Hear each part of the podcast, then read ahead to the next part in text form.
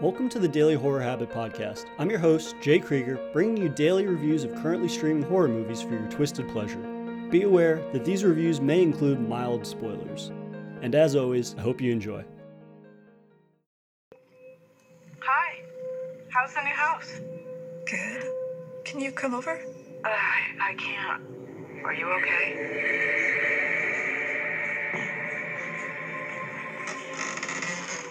I am going to die tomorrow.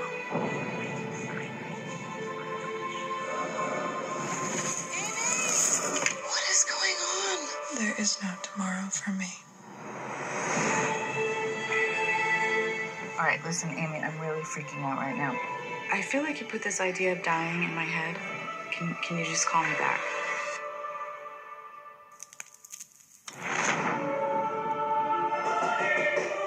Expecting someone? What, Jane? You okay? I just have this feeling I'm going to die tomorrow. But how do you know? I just know. Okay, so you don't know. Happy birthday to you. Happy birthday. I just thought for a second when the lights went out that that was it. She could be right.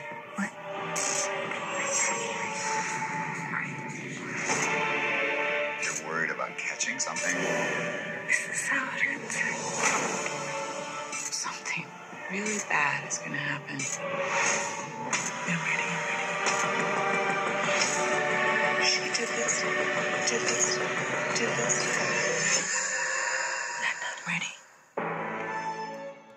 Maybe it's because I've been watching and consuming movies for my entire life, but at 28, I'm beginning to purposefully seek out the weirdest stuff I can find. Not because I have some self aggrandizing film palette, but rather to seek out films that potentially push their given genre forwards. Challenging conventional norms, whether it be presentation, narrative, or audience expectations, pushing the boundaries of the norm is how we get newer and more exciting films. Also, it helps to establish what I love about films original, creative, and horrifying stories. I say all of this as a primer for writer and director Amy Seimetz's film She Dies Tomorrow, which is currently streaming on Hulu. A film that I knew early on would more than likely irk general audiences, given its nonconformist nature to said audience's idea of what a thriller should entail. The film begins simply enough. Amy, played by Kate Lyn Sheil, suddenly wakes and believes that she is going to die tomorrow. And the problem is, everyone Amy says this to begins to believe it about themselves as well. As the idea that they will die tomorrow begins to spread like a virus, people begin to act and say things that they normally would not, though now do with the sudden realization that they're going to die. The film's far out concept stems from a real world truth. According to Seimetz in an interview she gave as part of Neon Productions' press notes for the film, the idea stemmed from her real world predicament of dealing with personal anxiety, and found that she was actually spreading panic to others who she was frequently talking about it with. Seimetz also apparently financed part of the film with pay from her being cast in Pet Sematary, according to filmcomment.com. So, clearly this is a personal story and project for her, but does this make for a compelling film? Well, that's a more difficult question to answer. Part of why I claimed earlier that this movie won't be for everyone is because it's very much a film focused on mood and atmosphere rather than a traditional narrative structure. Basically, if you're looking for an A to B narrative with a plethora of answers, this will more than likely not be the film for you. That said, I think Seimetz is effective in creating suffocating existential dread with this sensory and melancholic look at death. She Dies Tomorrow is more about capturing how we as people would react to, grapple with, and ultimately let the notion that we are going to die tomorrow define our next courses of action. Would you cry? Would you laugh? Would you confess your deepest and darkest secrets to a loved one? Would you take a life? We see this play out in those who Amy infects, as her friend Jane, played by Jane Adams, visits Amy, an addict, as she is relapsing at the notion that she is dying. After Amy informs Jane that she will die tomorrow, Jane goes home and chalks up Amy's doom and gloom banter to her being on a bender. But then Jane hears muffled voices and whispers and is visited by bright neon lights off screen, just like Amy was. Jane, suddenly believing that she will die tomorrow, leaves her house and heads to her brother Jason's house, where he's hosting a party for his wife Susan. And then Jane tells the guests that she will die tomorrow, and the snowball of existential dread will continue to grow. Watching this in COVID times is certainly an experience. The film is less about who these characters are, rather, how they react to this news. One couple expresses the reality that their relationship has continued well past its expiration date, while another character divulges her feelings for another, and one ends a life.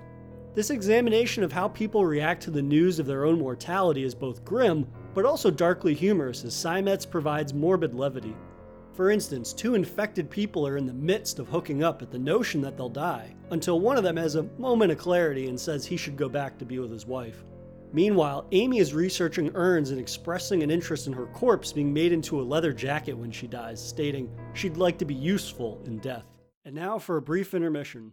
If you've been enjoying this episode of Daily Horror Habit, please take a moment to subscribe to the show on your preferred streaming platform or leaving a review on iTunes. And thank you for your continued support, which drives the show's success. And now, without further ado, let's get back to today's horrifying episode. Amy is our protagonist throughout the film, though we jump around to various characters and see how they handle their own spiral.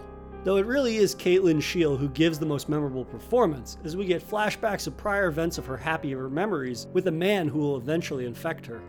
This is really the knife that is twisted into the wound of the realization that she will die tomorrow, as these flashbacks show a recent but brief time where she was happy.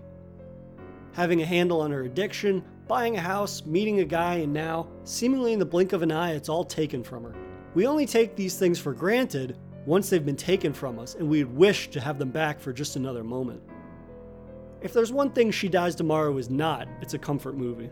In terms of what genre I would classify this film under, I'd say it's a psychological thriller with a slight cosmic horror element to it, but I do place an extra emphasis on slight. Again, while we never get any concrete answers or traditional horror moments, we do see the entity which visits each person once they become infected. Each infected person is visited by bright flashing neon lights accompanied by muffled voices. And while we never know who the voices belong to or what they are saying, it's clear that the person hearing them recognizes them. This signifies the entity is all knowing of those it visits, knowing their past, present, and future. These brief instances are a creative solution to a small budget that restricts the film from perhaps venturing further down this cosmic well, rather than it's simply peering into it periodically. While She Dies Tomorrow is most certainly not for everyone, as I can see many calling this a weird art house film, and that is true, it is a weird art house film, but that doesn't take away from the fact that it does succeed at its goal. Whether that goal is as fleshed out as it could be is the larger question. In terms of examining our relationship with the finality of death, the film certainly does this in a memorable way. Amy at one point even saying in regards to dying, it's not okay, it just is.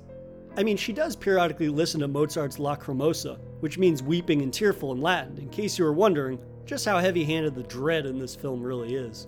But in all seriousness, the melancholic atmosphere that Steinmetz creates really does permeate the character's certainty that they will die, despite no concrete evidence to back up that claim. It really did make me pause and ask myself, how would I deal with the inevitable? Would I continue to waste my time on social media as much as I do? Would I tell that person that I love them? Would I tell my boss what I really think of him? Who knows? But the fact is, you'll ask yourself these questions, and that's a testament to what this weird little film is able to accomplish, despite it being rather one note.